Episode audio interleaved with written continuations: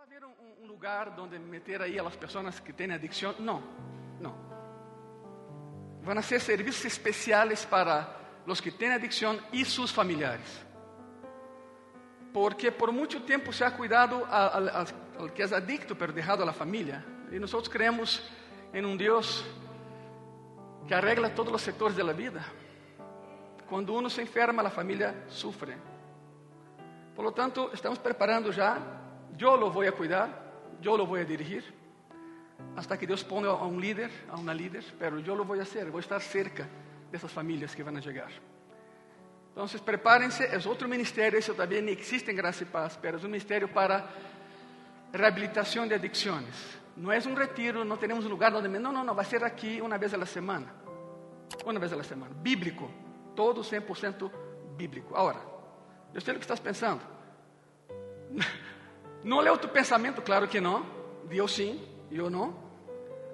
Estás pensando em adicção, drogas. Não, não toda adicção tem que ver com drogas. Há pessoas adictas à pornografia, por exemplo, adictas ao dinheiro, adictas. A... Bueno, há um montão, pero rompe essa, essa estrutura que há em, em tu mente, que te han colocado. Não? Adicção, drogas, não sempre. Não sei. Por lo tanto, vamos a, a tratar com qualquer tipo de adicção porque estão aqui, se nunca te diste conta, todo o que vamos a hacer em termos de reabilitação de adictos está em la palavra de Deus. Vamos a la palavra. Llevamos cinco anos preparando o material, não é pouca coisa, não é assim como de la mañana. Isso é parte de la nova estrutura que tendremos em Graça e Paz para trabalhar. Porque Cristo vem muito pronto, estamos, creio que, perdendo muito tempo já. Estamos cuidando, claro que temos que cuidar-nos, Pero es otro ministerio que vamos a lanzar en Gracia y Paz. Y yo, yo estaré frente al ministerio para empezar, hasta que Dios ponga a otra persona, pero ahí voy a estar yo. Por lo tanto, va pensando en un amigo o una amiga que está pasando por una situación de adicción, no tiene que ver con, con drogas solamente. Y preparamos el, el material y claro, vamos a avisar cuando lo vamos a lanzar para que, para que vengan. Y aquí va una cosa muy curiosa. Uh, há pessoas que dizem: Não, pois não vou, que dirão de mim? Número um, que dirá Deus de ti? Que dirá Deus de ti? Porque um dia estarás cara a cara com Ele. Ele dirá: Senhor, eu tentei, mas não pude. E Ele te vai dizer: Pois aí em Graça e Paz havia um programa que eu coloquei para ajudar-te. Por que não entraste? Isso é o primeiro. Não é que dirão de mim, é que dirá Deus de ti. E número dois, em essas reuniões que vamos a ter, em reuniões que vamos a ter, lo que se habla aqui, aqui se queda. Então, não se preocupem por isso. Ok? Deixa um lado isso de que vão sair chismeando. Não, não, nada que vai chismear. Isso é algo sério. Isso é algo muito, muito, muito sério. Por lo tanto, preparem seus corações. Todavía não temos o nome do ministério, pero o material estamos acabando já, terminando. E tem que ver com o que hablaremos hoje. O sea, te dou a premissa. Vamos a lançar outro ministério, será este, e eu lo vou cuidar hasta que Cristo ponga outra pessoa, pero será mi privilégio hacerlo. Eh, matrimônio já está trabalhando a todo vapor, graças a Deus por eles. Marcelino Tere, graças por suas vidas. Eh, grupos pequenos também estão já para. Ou seja, eu quero já começar. O que Francisco disse há uma semana é correto. Eu estou ansioso para para começar grupos pequenos e capacitá-los para ter esse grupo pequeno. A capacitação vai ser virtual, pero aí está o stand necessitamos uma base de dados para começar a operar um grupo de WhatsApp, porque por aí vamos a subir o material de WhatsApp. Bueno, e los demás ministerios e seguimos. Por exemplo, hoje não está aqui o pastor Pepe porque está na missão, foi a la missão a seguir levantando a missão. E de hecho estamos já programando um viaje com os jovens e vamos a Arroyo Sarco com os jovens. Uh, por isso prepárense, vamos a hacer obra evangelística já e missioneira. Ou seja, estamos perdendo muito tempo já. Se é certo, nos cuidamos, mas já temos que acelerar um pouco o processo sem descuidarnos. Cobrir bocas, o gel, a distância, mas já, já temos que lançar-nos. Também vamos regressar com as brigadas. Com as brigadas está a doutora Silvia, aí está eh, irmão Javier, eles vão coordenando isso. Eu quero que entendam algo de uma vez por todas. Cristo vem muito pronto. Temos que movernos, pero já. Antes da pandemia, eu me acordo que nos movíamos para todos lados. Agora, claro que há uma restrição, mas a igreja, vamos adelante, confiando sempre em Cristo e cuidando-nos e cuidando a los demás. É o que temos que fazer. Estamos já muito cômodos, já, já levamos três anos de vacações. Estamos muito cômodos. De hecho, vamos a regressar com eh, a, reunião de varones presencial aqui em Graça e Paz. Já lo vamos a colocar aqui. Eh, todavía não temos uma fecha precisa, mas sim lo vamos a fazer. Eu me acordo quando varões nos reunimos aqui, aí, atrás uma mesa com café, galletas e pão. E lo melhor, com esse pão, mira, com a palavra de Deus. Era maravilhoso. Havia um companheirismo. Com o virtual, parece que todo é mais seco. E é mais seco, verdade? Por supuesto que temos que, que, que seguir adelante em todo este processo, pero são planos que temos para graça e paz. Eh, regresaremos restaurados a sua imagem, que é a coluna vertebral de discipulado dessa igreja. Já lo sabem, os que, que já participaram sabem como é isso. De aí entra na escola de discipulado e depois a escola de liderazgo, direto. Discípulo líder, é o que queremos.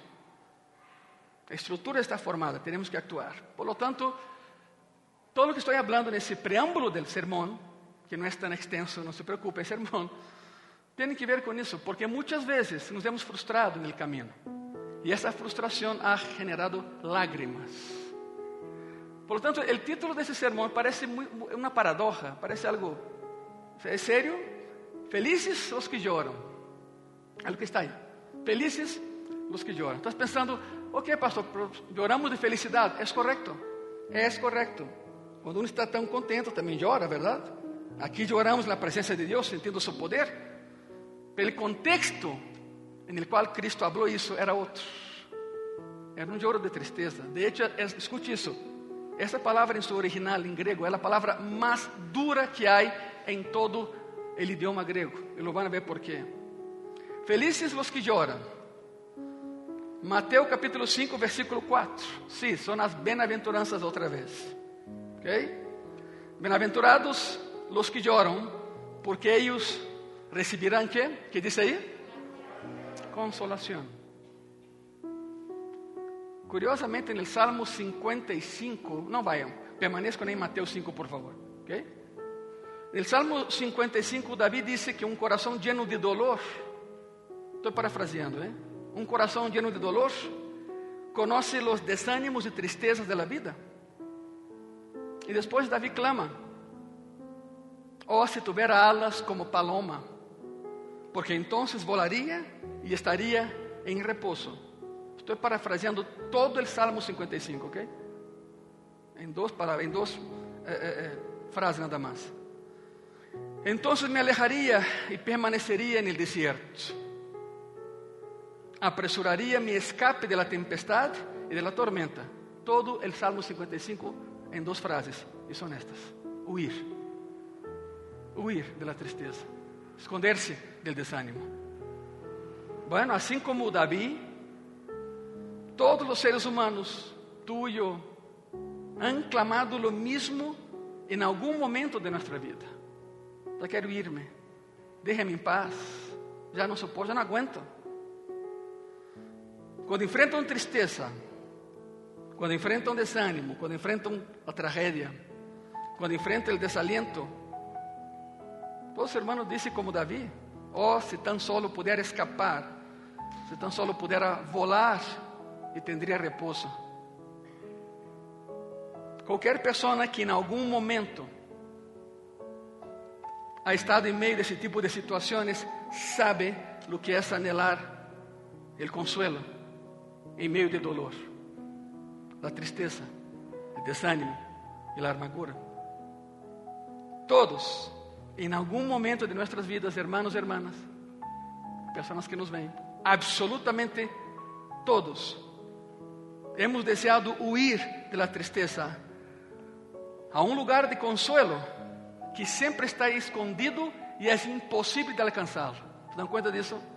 Quanto mais buscas, mais a tristeza invade tu coração. ¿Sabe por quê? Porque lo haces solo. Estás intentando autoconsolarte. Estás buscando o que nunca encontrarás estando solo. Y entre más profunda es la tristeza y más profundo el desánimo y más profundo el dolor, más lejos se encuentra ese lugar tan soñado, el lugar de consuelo. Bueno, me imagino que essa é a paradoja dessa bem-aventurança, porque diz felizes os que choram, de tristeza. Como é possível isso? Essa é a paradoja. E nunca pensamos que isso é uma verdade. Como que, como que são felizes os que choram de tristeza? Lo a ver por quê. Para entender o que Jesus quis dizer com esta frase, que provocou uma revolução a la mitad de las bem-aventuranças. Iglesia, é necessário que respondamos duas perguntas. Dos. Nada mais duas. A primeira é esta: Que significa bem-aventurados los que choram? Que significa isso? Cristo não estava louco, pero o contexto em lo qual dijo é exatamente esse, uma triste, uma, uma, um, um llanto de tristeza, de desânimo. E disse ele, bem-aventurados. Ou seja, verdadeiramente felizes são os que choram de tristeza. Uno pensa, não é possível. Sim, e é bíblico. E te vou mostrar. ¿De que tipo de choro está falando Jesus? Para empezar, ¿de que tipo de choro é este? En el idioma grego, el cual foi escrito no Novo Testamento, já lo sabem, en su original. En el idioma grego hay nueve, nueve verbos diferentes que se usam el Nuevo Testamento para hablar de tristeza. El idioma grego es tan vasto, tan amplio, que hay nueve palabras para la tristeza. Nueve. Y esta, de las nueve, es la más fuerte, la más severa, la que más duele. En primer lugar, está lo que podríamos llamar una tristeza general. General. Simplesmente la tristeza que llega em algum momento de tu vida, de minha vida. La esperemos ou não, pero vai chegar. Vai chegar. Simplesmente é a tristeza que chega. Nunca é invitada, pero chega a nossas vidas. Não estamos exentos dessa tristeza. O salmista chorou porque estava solo. Timoteu chorou porque estava desanimado. Jeremias chorou porque viu como se acercava o juízo de Jeová ao povo de Deus. Le decían Jeremías el profeta llorón. ¿Sabían eso, no? Siempre lloraba. Predicó 52 años y no hubo fruto. 52 años. Cuando murió, hubo fruto. Se dieron cuenta de lo que estaba hablando el hombre. Hechos capítulo 20, versículo 31. La palabra dice así: Por tanto, velad, acordándoos que por tres años, de noche y de día, no es estado de amonestar con lágrimas a cada uno. Y ahí está Pablo. Pablo derramó lágrimas de preocupación, lágrimas de cuidado, lágrimas de ansiedad. Pablo también lloró. En Marcos capítulo 9, un padre, ¿te imaginas eso? Un padre tra trajo a su hijo endemoniado a Jesucristo. Completamente enchamucado el muchacho. Y el papá llevó a su hijo a Cristo e las lágrimas corriam por suas mejillas, mientras Jesus lhe dizia: Se podes crer, todas as coisas são possíveis al que cree.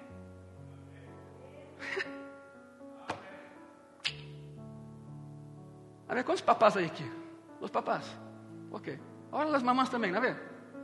A palavra patera em grego, padre e madre, ambos. Te imaginas esse papá? Agarra a su hijo y lo arrastra completamente endemoniado, que está el papá ya golpeado, rasguñado por su propio hijo. Lo lleva a Cristo llorando, Cristo lo ve y dice, al que cree, todo es posible al que cree. Tú no te preocupes, tú no te preocupes, deja que yo me ocupe. Y el padre dijo con lágrimas, Señor, creo, ayuda mi incredulidad. Wow. Creo, ayuda mi incredulidad. La pregunta es, el papá lloraba, ¿qué lágrimas eran esas entonces? ¿Qué lágrimas fueron estas? Fueron lágrimas de amor por su hijo. También se llora por amor. Algunas veces la gente llora cuando está agradecida Algunas veces lloran por preocupación, algunas veces lloran por decepción. Algunas veces lloran por el desánimo, algunas veces lloran por la soledad y algunas veces simplemente lloran porque aman. Cristo sale de Betania, camina, sube al Getsemane, ve Jerusalén y llora. Jerusalén, Jerusalén que mata a los profetas. ¿Hasta cuándo? ¿Cuántas veces quise protegerlos y cobijarlos como la gallina con sus polluelos y no me has permitido? Es más, me van a matar por intentar protegerlos. Oh Jerusalén, oh Jerusalén, y llora. Hmm. Cristo va a resucitar a Lázaro y llora. Y los fariseos que no entendían nada de nada, dicen, mira, ¿no que es Dios? ¿Por llora? Hmm. ¿Por su amigo muerto? ¿Porque no lo puede levantar? Pues lo levantó, claro. ¿Por qué? Por la incredulidad de aquellos que lo conocían. Estaban con él, pero no creían en él. Pues lloró Jesús. Lágrimas de preocupación, lágrimas de decepción, desánimo, pero también lágrimas de amor. El amor hace que la gente llore. Esa es la tristeza general. Pero también está la tristeza por la culpabilidad. Algunas personas simplemente están en un estado de lamento por su propio pecado y no saben cómo salir del pozo. Te digo una cosa, lo acabamos de cantar, Él es todopoderoso. Ele é enorme. Não há poço tão profundo que Cristo não pode entrar e sacar-te de aí. Não existe. Lo ha hecho e lo seguirá sendo. De todas as tristezas que estamos falando, só há um tipo de tristeza que traz vida. E essa é a tristeza piadosa que leva o ser humano ao arrependimento. É chorar por sua incapacidade de salvação. E regressamos a Mateus 5:4. Agora o contexto foi esse, para que tenham uma ideia de que falava Cristo aí, há dois mil anos. Mateus 5:4, bem-aventurados os que choram, porque eles receberão outra vez que? Consolação. E o ponto aqui, o ponto aqui, igreja, é não estar triste porque estás solo, não. Não estar triste porque estás desanimado o decepcionado. No. No porque ames o porque hayas perdido algo. No es estar triste por no tener lo que uno quiere tener. No. No se trata de eso. Es estar triste porque reconoces que eres un pecador. Y todos hemos pecado. Y la tristeza es esa. Nadie me puede ayudar. Y Cristo dijo, aquí estoy. Pero ven conmigo y no mires hacia atrás. Ese es el punto dessa bem-aventurança. Não é outro, é este. Felizes tu que has reconocido que para ti não há salvação, só através de mim há salvação. ¿Se acuerdan do versículo 3 de Mateus 5? Estudamos há uma semana. Aí é onde começam as bem-aventuranças. Bem-aventurados os pobres em espírito, porque de é o reino de los cielos. Passamos duas horas falando desses versículos. ¿Qué significa ser pobre en espíritu? Ya lo vimos. Es como estar en bancarrota espiritual, en quiebra espiritual. Y esa es la parte intelectual del asunto. Escute cómo el 3 se conecta con el 4. El versículo 4 es la parte emocional del asunto. Versículo 3 la parte intelectual. El versículo 4 es la parte emocional. Significa que tu mente está convencida de que estás en bancarrota espiritual y entonces tus emociones se apoderan de ti y entonces lloras por ese estado de bancarrota espiritual. Así se entra en el reino de Dios, reconociendo que sin Él no somos nada, ni nadie. ¿Están aquí, verdad? Mateus 5.3 es la parte intelectual. Mateus 5.4 es la parte emocional. que estamos dizendo? Escute bem isso. A entrada a su reino, o reino de Deus, começa com um sentimento abrumador de extrema pobreza espiritual. Isso te leva a llorar cuando reconoces que no puedes solo. El 3 se conecta, se conecta con el 4. La pobreza en espíritu, en el versículo 3, te llevará al lloro del versículo 4. Están conectados. El verdadero lloro es este, por el pecado cometido. Y la palabra lloran, aquí en este versículo, repito, es la palabra más fuerte de todas las palabras del idioma griego. Increíble. Se reserva, escuche eso, llorar por los muertos. Por eso es tan directo. La multitud que estaba ahí escuchando a Cristo se dieron cuenta de lo que estaba hablando. Ustedes están muertos y ni cuenta se dan. Y nadie les dará vida, solo yo lo puedo hacer.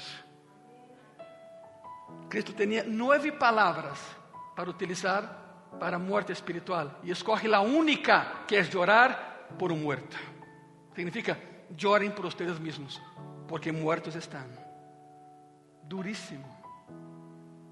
Esa palabra se reserva solo a un velorio en la cultura griega. Solo en un velorio.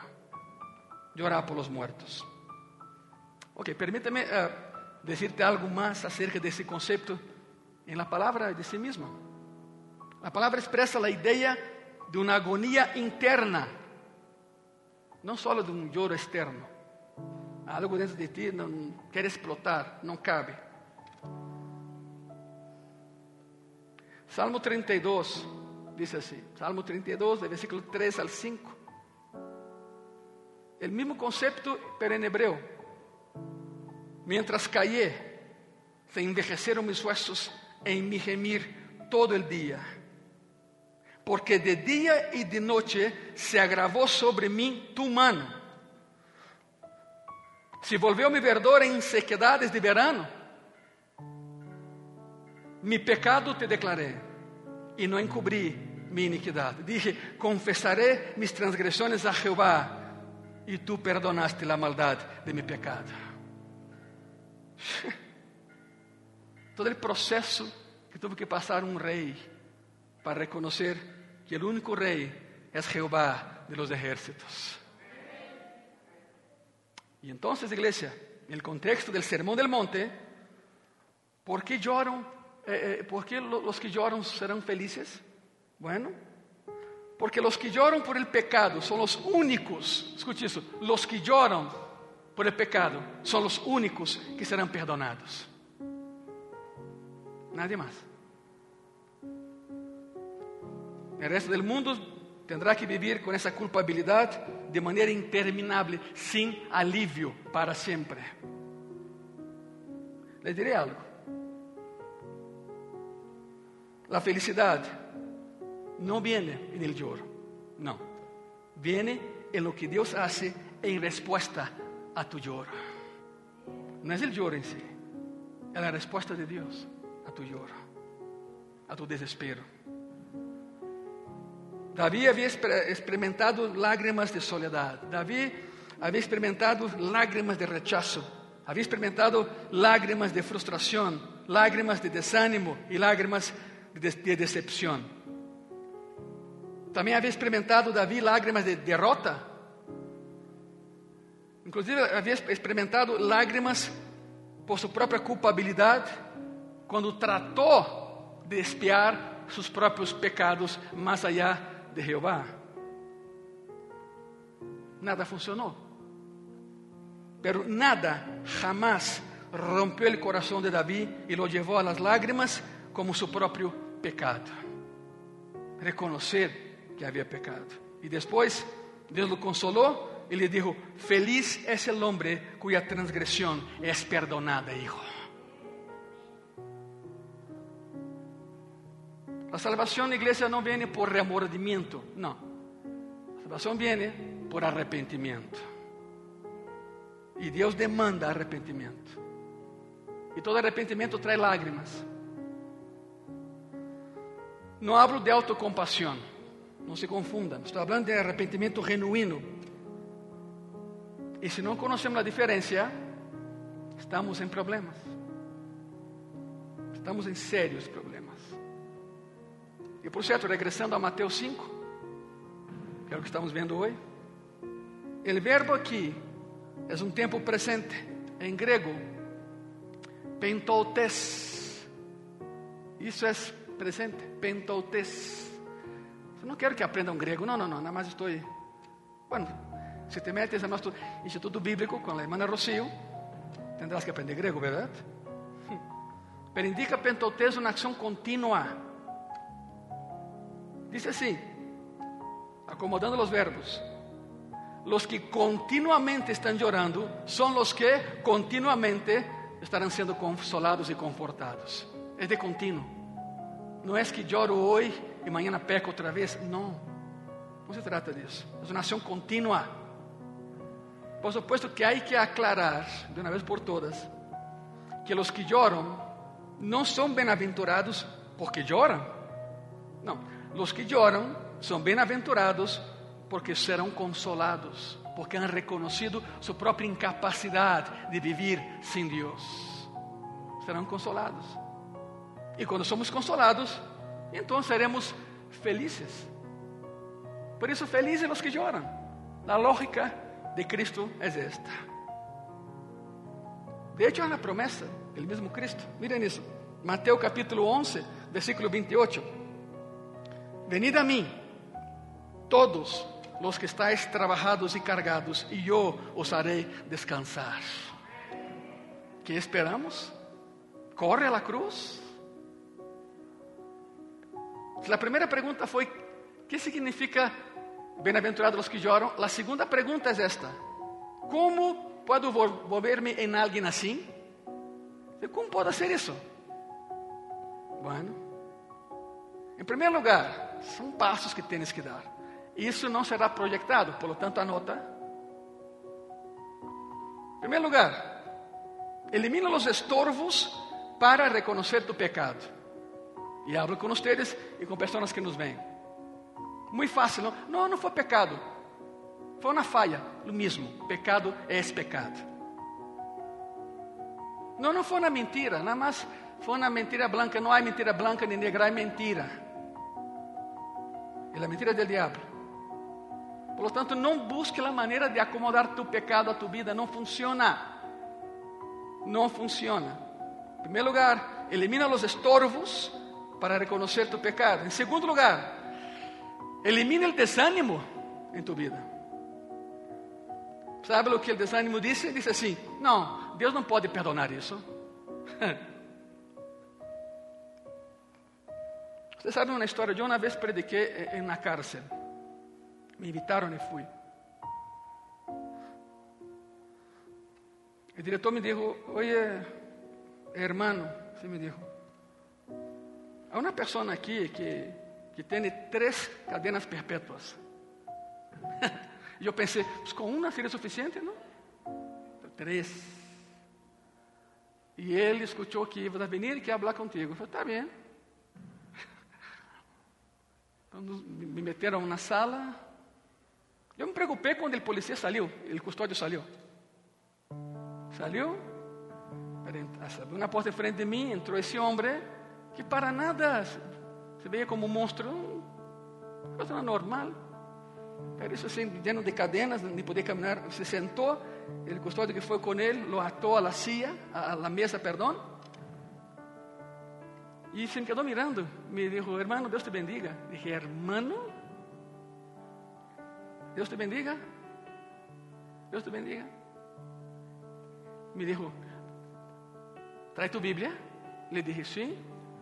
Me dijo, la puedo ver? E não podia moverla porque la cadena, não? La puedo ver? E esse sim, mirei al, al que lo custodiava. E me hizo assim. Então, agarro a Bíblia, se la doy. Quando se la di, vino el outro, la agarrou, la abriu, la checou, E esse senhor, que tinha três cadenas perpétuas, busca Marcos e me disse: Te vou a predicar. E me predicou. Eu sentado. Increíble, não? Terminou de predicar, me disse: Por que não oramos? Pero, pero claro, no cerré los ojos. Diríamos en México, por las moscas. No, no, no. Ele se cerrou, oramos. Por que comento todo isso? Porque me dijo algo que jamás em minha vida se me vai olvidar. Eu lhe perguntei, estás muito contento, não? E, e de por vida estarás aqui? Dijo, sí, sí, hermano, sí, hermano. Pero te digo uma coisa, mi cuerpo está aqui, pero mi espírito está livre. me dijo, si yo pudiera regresar el tiempo, no hubiera matado a quien maté. Pero Cristo es tan bueno que tengo que lidiar con mis pecados y todo eso, pero ¿sabe qué, hermano? Un día, tú y yo, y como no podía moverse, eso sí, nos veremos allá. Porque mi cuerpo está aquí, pero yo soy libre en Jesucristo.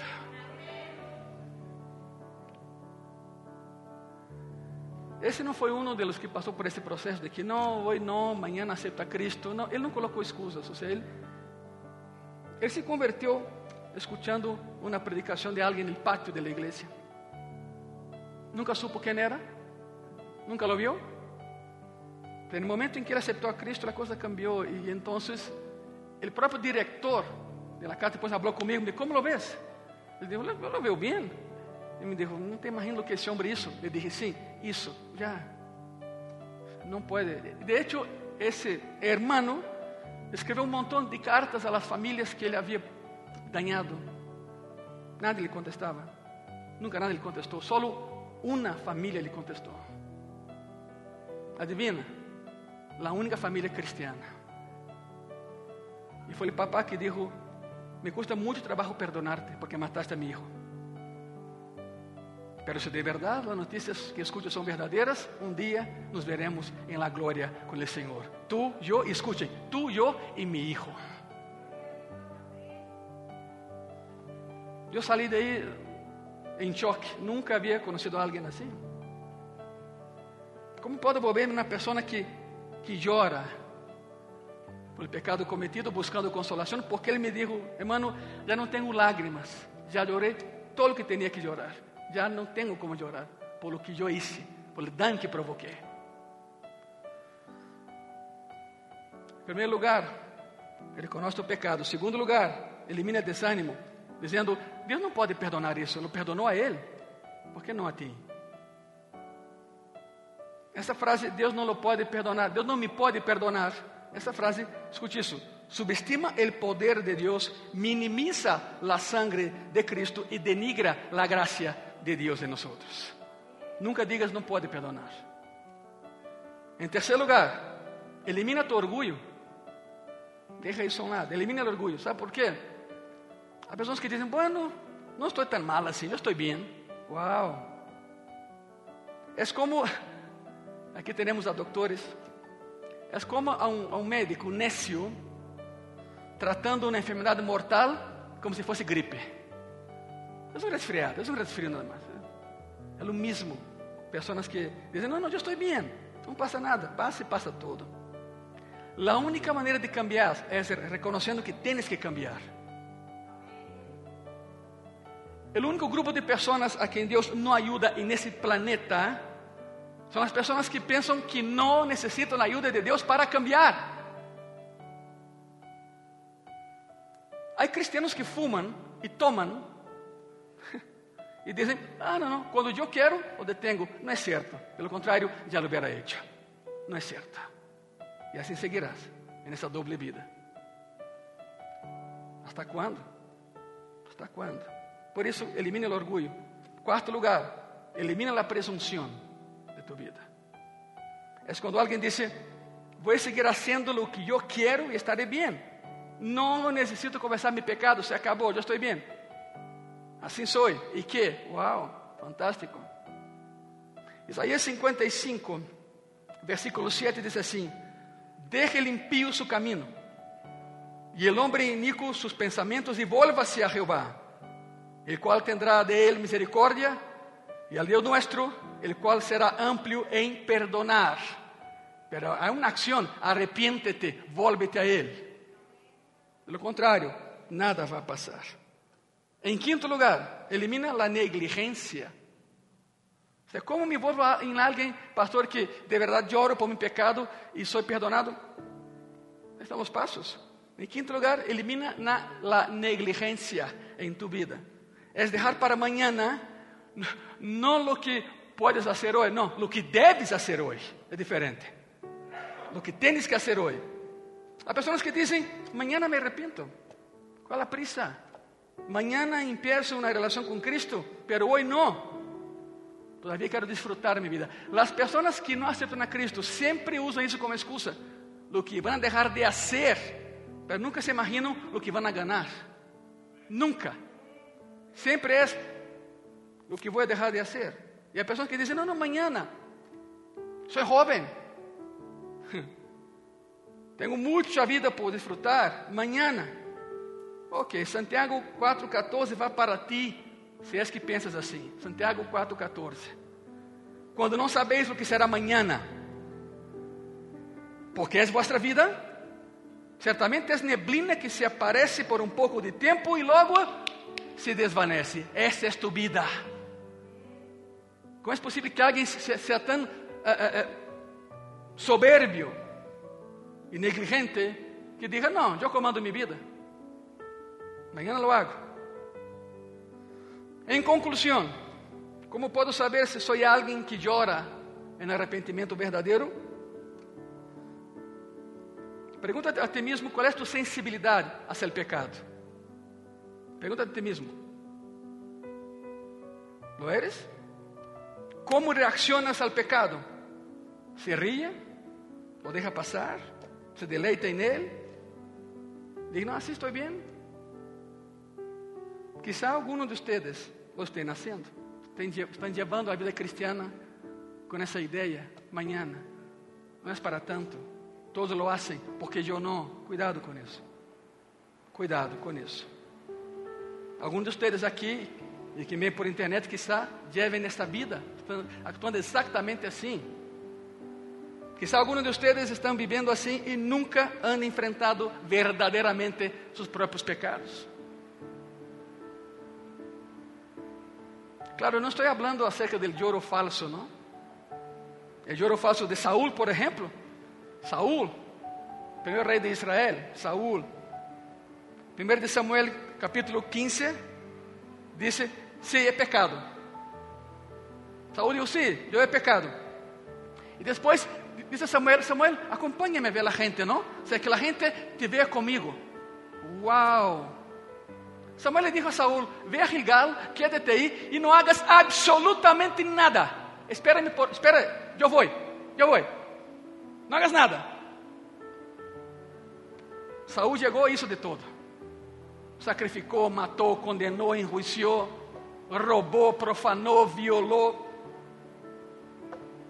Oito dias depois, Samuel chega e disse: Que has hecho? E Saúl dijo: Pues tú no llegabas y la gente se me iba.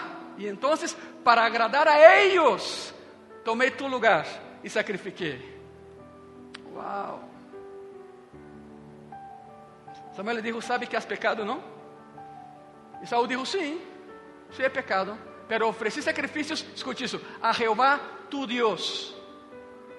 Ya no es mi Dios, ¿eh? No, yo soy rey por mí mismo. Jehová es tu Dios, no el mío. Samuel se acerca y le dice, hoy has sido desechado para que reines sobre ese pueblo. Hoy se acabó tu reinado. No, Samuel, perdóname, no, es que, mira, es que la gente se me iba. Pasa lo mismo, ¿no? Hay personas que para agradar al hombre desagradan a Dios. Iglesia, ¿a quién quieres agradar tú? Piénsalo bien. ¿A quién quieres agradar tú?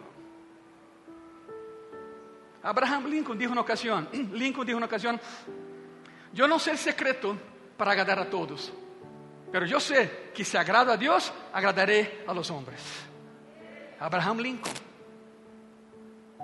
Y después que Saúl reconoce que pecó, pero no le pasa nada porque es rey, Diga a Samuel, pero acompáñame, acompáñame. Que la gente allá afuera te vea conmigo. ¿Sabe qué es eso, no? La palanca política.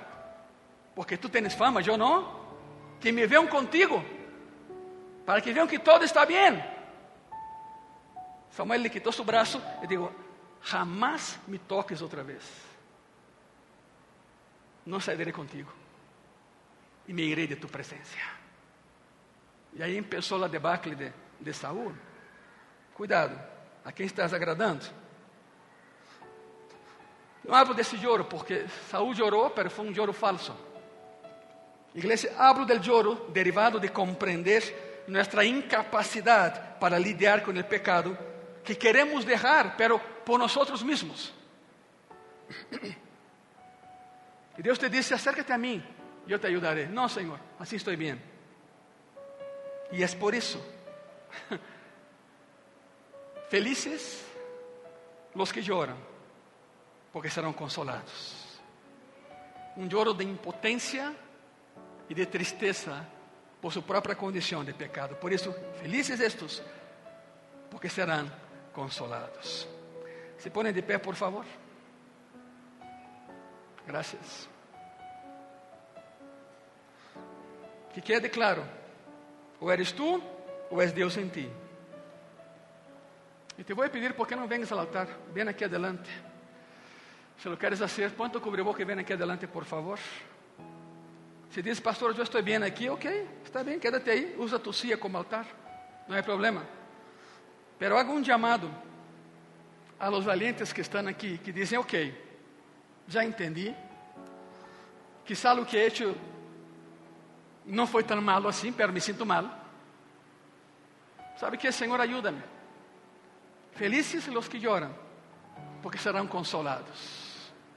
Simplesmente abre tu coração, rasga tu coração ante Deus e habla com Ele. Nadie te vai imponer manos, nadie te vai perguntar nada, simplesmente eres tu e tu Deus. El Deus que por ti enviou a su Hijo a la cruz e morreu por ti.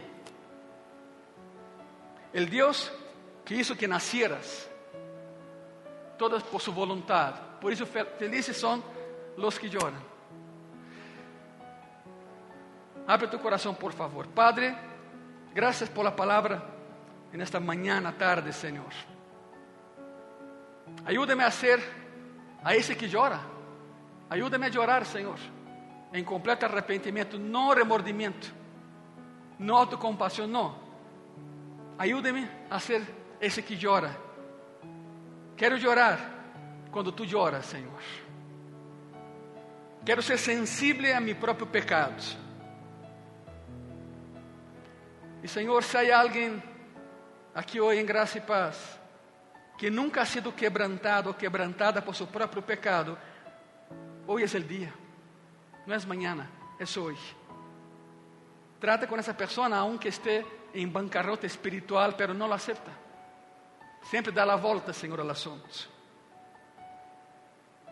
Padre, quizá nos hemos olvidado como tratar com o pecado. Recuérdanos que o pecado mata, o pecado destruye. Lo que pasa, Senhor, é que nos hemos, nos hemos vuelto insensíveis e o mundo nos ha influenciado e nos hemos conformado a seus próprios patrones, estándares e simplesmente hemos olvidado lo malo que é o pecado já não nos duele. E aí está o problema: o pecado já não nos duele. E se não duele, não choramos. E se não choramos, cai por terra todo o que nos has enseñado, Senhor. Deus renueva um espírito recto em nós para que podamos perceber o que tu percibes em nós, Senhor. Que não demos volta ao assunto, a coisa como é satisface toda necessidade. E eu sei que lo hará, Padre. Seja qual seja, suple tu. Em tu nome oramos, Jesus. Amém e amém. Habla com Ele um momento mais. Abre tu coração. Como tu lo quieras hacer, pero hazlo. Es tu vida. Es tu vida. Es tu lloro. Es tu corazón. Rama Suriam da Raja Basayas. Cristo lo dijo hace dos mil años y sigue presente hoy como estaba hace dos mil años. El lugar es otro, la audiencia es otra, los tiempos son otros, pero el mensaje es el mismo. Bienaventurados los que lloran, porque ellos serán consolados. Dile gracias, dile gracias Señor. Queremos ser de esos que lloran, pero por arrepentimiento, Señor, no por remordimiento. Porque en fin seremos consolados. Gracias, Padre. En tu nombre. Amén. Y amén. Se ponen de pé poco a poco, por favor, pero sigan orando. No dejen de orar. No rompan la oración. Con calma. Regrese a sus lugares. Abram sus ojos. Véanme, por favor. Há esperança. Há esperança. Eu sempre dicho, há esperança para aquele que está vivo por fora, pero morto por dentro.